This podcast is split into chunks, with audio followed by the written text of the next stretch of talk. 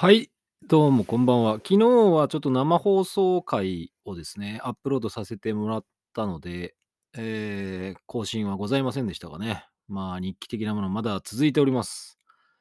ま、あなんでもね、やっぱりその続けりゃいいってもんでもないんですけど、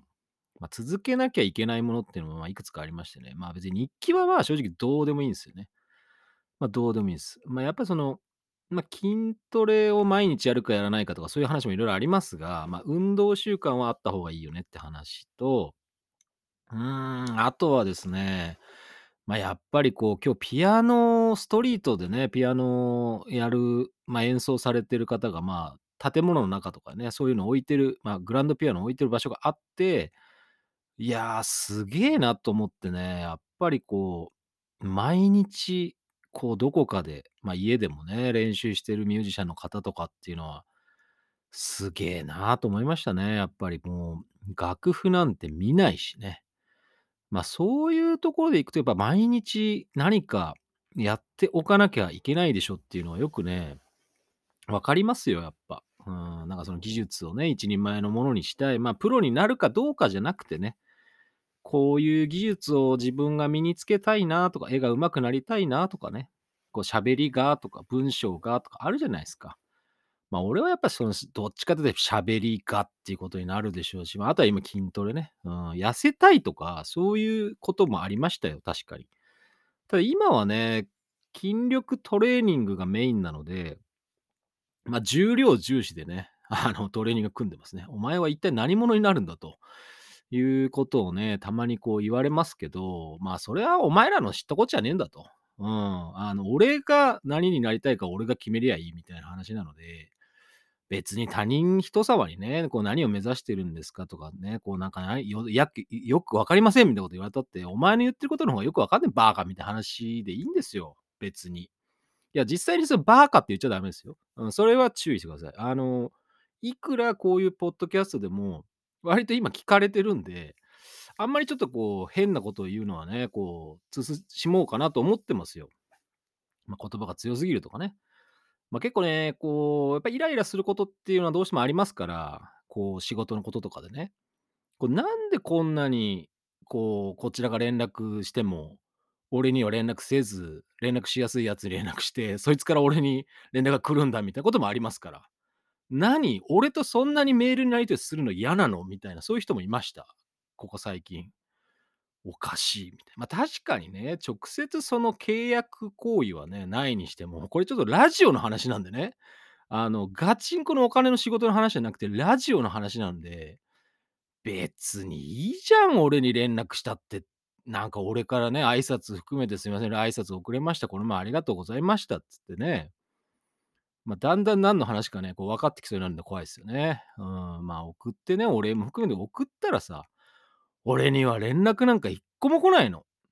それなんでかっていうと、生放送のデータが欲しかっただけなのよ。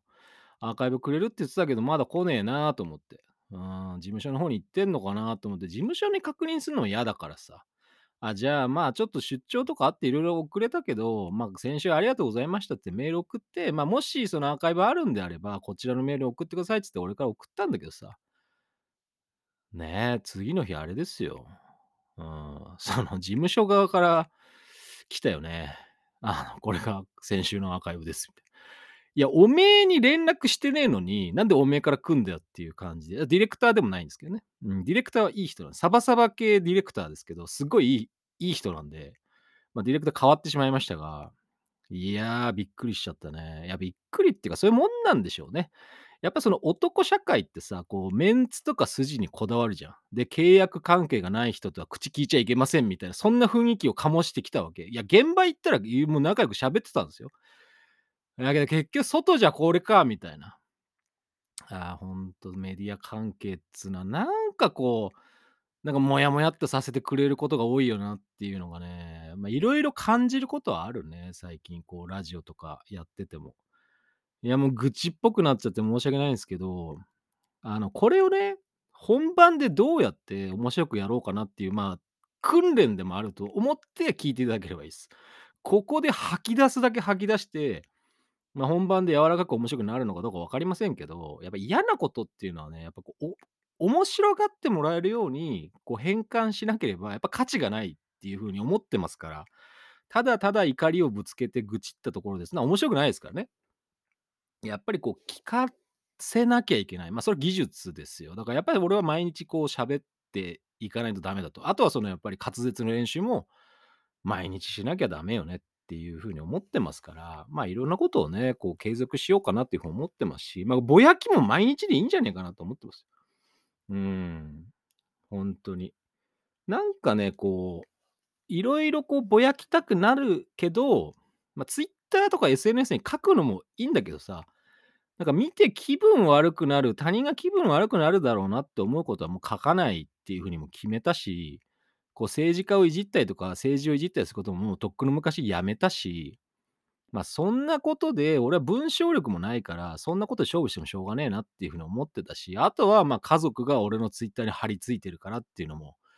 まあ、一つの原因としてはあるのかな。ほんと SNS やめたいわと思ってね。ほんとにもう言いたいことも書けない。もう書きたいこともね、やっぱりその言えないっていう世の中には、まあしたくはないし、俺は人に黙れとは絶対言わないですからね。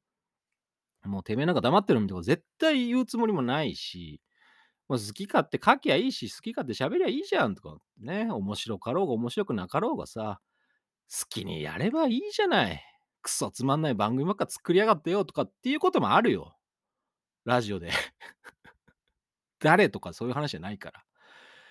クソつまんねえ番組ばっか放送しやがってよみたいな風に思う時もある。それもあるよ。でもそれもさ、なんかこう愛として受け取っていただきたい。こう葉っぱをかけてる。こう俺が面白いとかじゃなくてね、こうマウント取るとかそういうことじゃなくて、こう俺だけが面白いわけじゃないから、俺は絶対に俺自分で面白いって思ってないの。っていう話を、まあ、今度またラジオでしたいと思いますね。ぼやきっぱなしの30分です。ああ、だからやっぱりその男まあ、うちの親父もそうなんですよね。やっぱりその、なんだろう、こう、ちょっと仕事の相手とトラブったりとかすると、もう二度とあいつらはねえとか、あいつはねえみたいなことをやっぱり未だに言うわけ、70過ぎても。いや、こいこれだなと思った。俺それを見て、やっぱ俺も同じ血が流れてるってことは、このもやっとする感じ、ああ、これやられて気分悪いっていうのはやっぱ親父の血なんだなと。なんで俺に連絡してこねえんだよっていうことでイライラして、うちの奥さんに愚痴ってるっていうのを考えると、完全に俺親父と一緒だなと思いました。俺はだから自分から縁を切ったりはしない。うちの親父が断絶宣言しやから、俺一番ダメだっつう話をしたんだけど、なぜそこで断絶宣言をしてしまうのかね、君はっていう話を、まあ、うちの親父にもしたことがあるんだけど、まあ、俺はそんなことしないっすよ。うん、断絶はしないっす。だってそれはこれからもうまくやらなきゃいけない人たちだってね、あの、大勢勢を稼ぐためにはね、なんだろうね、こう飲み込んでいかなきゃいけないとこもあるかなと思ってますけど、まあでもラジオ持ってるから、そこでいじらしてもらおうかなと思って、固有名詞は出さないですよ。どこの誰にやられたとかそういう話じゃなくて、ただやっぱりそのうちの親父もね、その男社会っていうものが嫌いな男なんだなっていうのもまあ最近よく分かったし、まあ俺も結局そこなんですよ。その今までのなんだろうね、日本的なものってやっぱ男性中心だったら間違いないし、男性優位なのは間違いないし、それで俺なんかもやっぱ男だから、その男性としての優位さとか有利さは、絶対に恩恵に預かってるんだけど、でもやっぱりトラブルとしたら男とトラブルからね、やっぱり。やっぱそういうなんかこう、結局、いろんなものに、こう組織の人間っていろんなものに配慮して配慮して配慮した結果、個人に対してものすごく無礼なことをしてるってことが、うちの親父も許せねか許せなかったんだろうなっていう風に思って、全く俺も同じ思いだよって話を、今ここのポッドキャストに叩きつけてますね。全く同じ思いだみたいな。お前ら配慮してるかもしれねえけど、俺の気持ちを完全にないがしろしたなっていうのが、いや、うちの親父もね、やっぱあるんだろうな。まあ、俺は自分から断絶宣言しないけどね。あいつらとは二度とね、みたいな。ああね、うちの親父平気で言いますから、そういうこと。僕はね、そんなこと言えないですね。やっぱりその会社を経営してる立場上ね。あの、どんなに嫌なことがあっても、俺から切ることはないですね。あの、どんなに嫌なことって言ってもね、その暴力とか、その本当にそのハラスメントとか、こっちがね、こう精神的に参ってしまうようなことがあれば、まあ、距離は確実起きますし、こっちから連絡しなくなりますよ、そりゃ。心当たりあるんじゃないですかね。やっぱりその男性の方とかも、まあ、その、ちょっときついきついかどうかわかんないけど、なんかなんでか自分から遠ざかけられてんなっていう雰囲気を醸してるとすると、やっぱこっちに原因があるんじゃないかなっていうのは、やっぱこう振り返ることもありますね。まあ、SNS とかでもそうですね。俺もなんか結構言い過ぎたなって思うと、やっぱ距離確実に置かれますから。あーあの人に対して直で結構言っちゃったなみたいな時に、やっぱ距離置きますよね、人間だからそりゃ。だからそれはだんだんまた近づいてきたりとかっていうのはある。俺なんかほら、知り合いからブロックされたこともあるから。あの、リア友から SNS で完全ブロックされてましたから。いや、面白いんですよね、この話を言うと。本当にこの話を配信とかでやると、どっかんどっか受けるからね。もう、何それ？みたいな、なんか、リア友にブロックされてるぐらい口が悪いんだって、この人みたいな感じのコメントが溢れますから。いや、この人の生配信、生放送やばいみたいな、ツイッターでスペースやりましたけど、やっぱりこう受けてますよね、やっぱり。危ねえ、危ねえとか思いましたね、ほんとに。だからやっぱりね、僕はリア友からもブロックされますしね、まあ、SNS 関係、今もね、すべて解除していただいてますけど、まあ、苦手だな、この期間、まあ、自分と合わないな、この期間はっていう時は、まあ、距離を置いてもいいじゃないですか。うん、それは全然いいと思います。俺も距離置かれてんなって思うことがあっても追っかけないんですよ。絶対に追撃はしないです。その、こっちから、え、今俺に対してこう距離置いてんの？みたいなこと絶対に言わないです。そんなこと言ったってもうほんとね、逆に遠ざかるだけだから。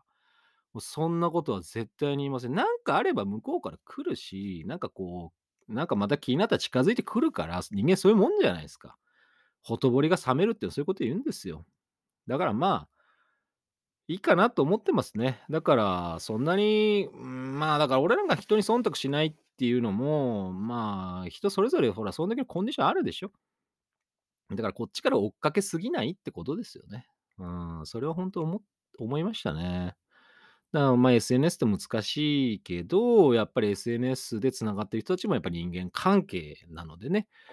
あの嫌われたくないっていう思いは、あの付き合いが濃い人ほどあるとは思うんですよ。発生するとは思うんですけど、でもやっぱ自分のやりたいこと、言いたいこと、表現がその人にとって自分その人にとってこう気分が悪いっていうことがあれば、まあそれはごめんなさいねっていう気持ちはありますが、まあ俺はそういう人間だものっていうのもあるので、まあそこはね、こう、まあ離れていく人は仕方がないし、まあそれでも近づいてくる人も、まあそれはそれで仕方がないというふうにね、割り切ってますよね。もう納得いかないし、ほとぼりが冷めるって話でいけば、もうね、俺はなんだろうね、最近はなんかネットニュースをね、奥様がこうやたら俺にこう見せてくるわけ。まあ、あの、声優のね、あの、桜井貴弘さんの不倫とかの話っていうのは、俺もツイッターで見かけちゃったし、まあ、あれも文春法だったし、俺はなんでかっていうと、それは、だってその、飛び火しちゃってんだもん、他の人に。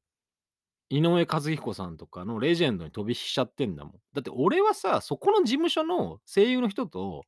一緒にラジオもう収録してんだよ。だから11月放送用として。それをさ、なんかこういろんなところに飛び火して、なんかその俺が一緒に喋った3人とかからさ、また、まあ、スキャンダルが出たらさ、どうしてくれようかっていう、まあそれは、そんなことは絶対ないとは思ってんだけど、まあ、そんなことがあったらさ、なんかこう、ラジオね、なんかどうすんのみたいな話になっても嫌じゃん。うん、まあ、絶対そんなことはないと思うの。みんな地味だから。うん、花もないし、そんな。花もない地味だって。これも結構ひどいよね。なんか、どうもね、このポッドキャストも聞いてるらしいんですよね。140キロぐらいある、まあ、声優さんが。うん、まあ、自分で体表体重をね、公表してましたから、うん、まあちょっとね、ラジオ聞いていただきたい。うん、俺は面白かったです。うん、その他の3人も面白かったと思います。聞いてる人は面白いかはわかんないです。もう全然ほら再生数が回んないから、俺のラジオなんて。もう別にそれでいいんだ。それでいいんだってふてくされもあって、まあ、声優が不倫したしてたって10年その付き合ってたって、まあ、別に俺ら関係ねえしなっていうことですよ。ただ余計な時ところに飛び火して過去の話とかが出てきて、それで盛り上がるのやめてほしいみたいなね。そう、間違った情報もあるかもしんないし。あの、なんかイメージの商売って大変だよなっていうのが本当思いましたね。だから別に同情はしてないんですよ。そのバレたから、なんかその、ね、かわいそうだとか、その声優に対してもかわいそうだと思ってないし、その10年付き合ってた人もね、10年付き合ってたのに、ね、やっぱりこう、相手は大物で売れっ子だから、ま、結婚できないのかなみたいな風に思ってたかもしんないし、でも10年さ、その付き合ってそこまでいかないっていうと、ま、色々おそらく勘ぐり始めてはいたんじゃないかなっていう風にはちょっと思う。これ想像ですから。うん、これまた想像ですから、この話にあんま深く触れないようにいきたいと思ってますが、最近のはもう一個の話でいけばね、NHK のアナウンサーがね、あの、不倫と、局内不倫と。もうさ、ほんとそれはうちの奥さんは俺に言いましたよ。いや、あなたがね、こう不倫してるって言われても、そんなびっくりしやしないわよと。あんたみたいな人がね、もう遊び回ってこう不倫してたっていうのは、私が今更バレ私にバレたって、がっかりもびっくりもしないわよみたいな。もうさ、あの NHK のあの人、朝の顔だったし、もう、ま、本人否定してますからね。あの実名は出しませんが、あの桜井さんの場合は本人もう認めてるから、あの俺こあの恋飯出してるだけで、あの NHK の方はね、まだ認めてないので、あの恋飯出しませんので、ただそれがショックでショックでしょうがないっていう話をね、うちの奥さんずっと言ってましたね。コンディション悪いわーとか。もうやだーみたいなこと言って。お前が不倫するよりもやだみたいな。どういうことよそれって話ですよね、ほんとに。自分の旦那の方が不倫してる方がショックだろうがみたいな話を、なんでこんなことを声高に声高に言わなきゃいけないのかもよく分かりませんけど、ね、なんかそういうこともあるんですよね。ああ、やっぱそういう風に見られてんだな、俺っていうのは、まあ、分かっちゃいたけど、まあ、いっつも言われましたからね。うん、いっつも言われてました。だからあんま痩せんなとも言われてましたからね。その、なんか、やっぱこう、なんだろう、モテないモテるモテないっていうより、俺人間としてモテないはずなんですよ。あの、これ口も悪いし。だから結構その女性にも別にモテるって自覚も全くないし、あの、人のそういう行為に気づかない人間なので、全くありませんが、やっぱこう、うちの奥様的には、その、お前が一番信用できないっていう風によく言われますんでね。まあ、その辺はラジオで言えるのかどうかは、まあ、これからですよ。ま、やっぱりこうネタの仕込みって大事ですから。いやー、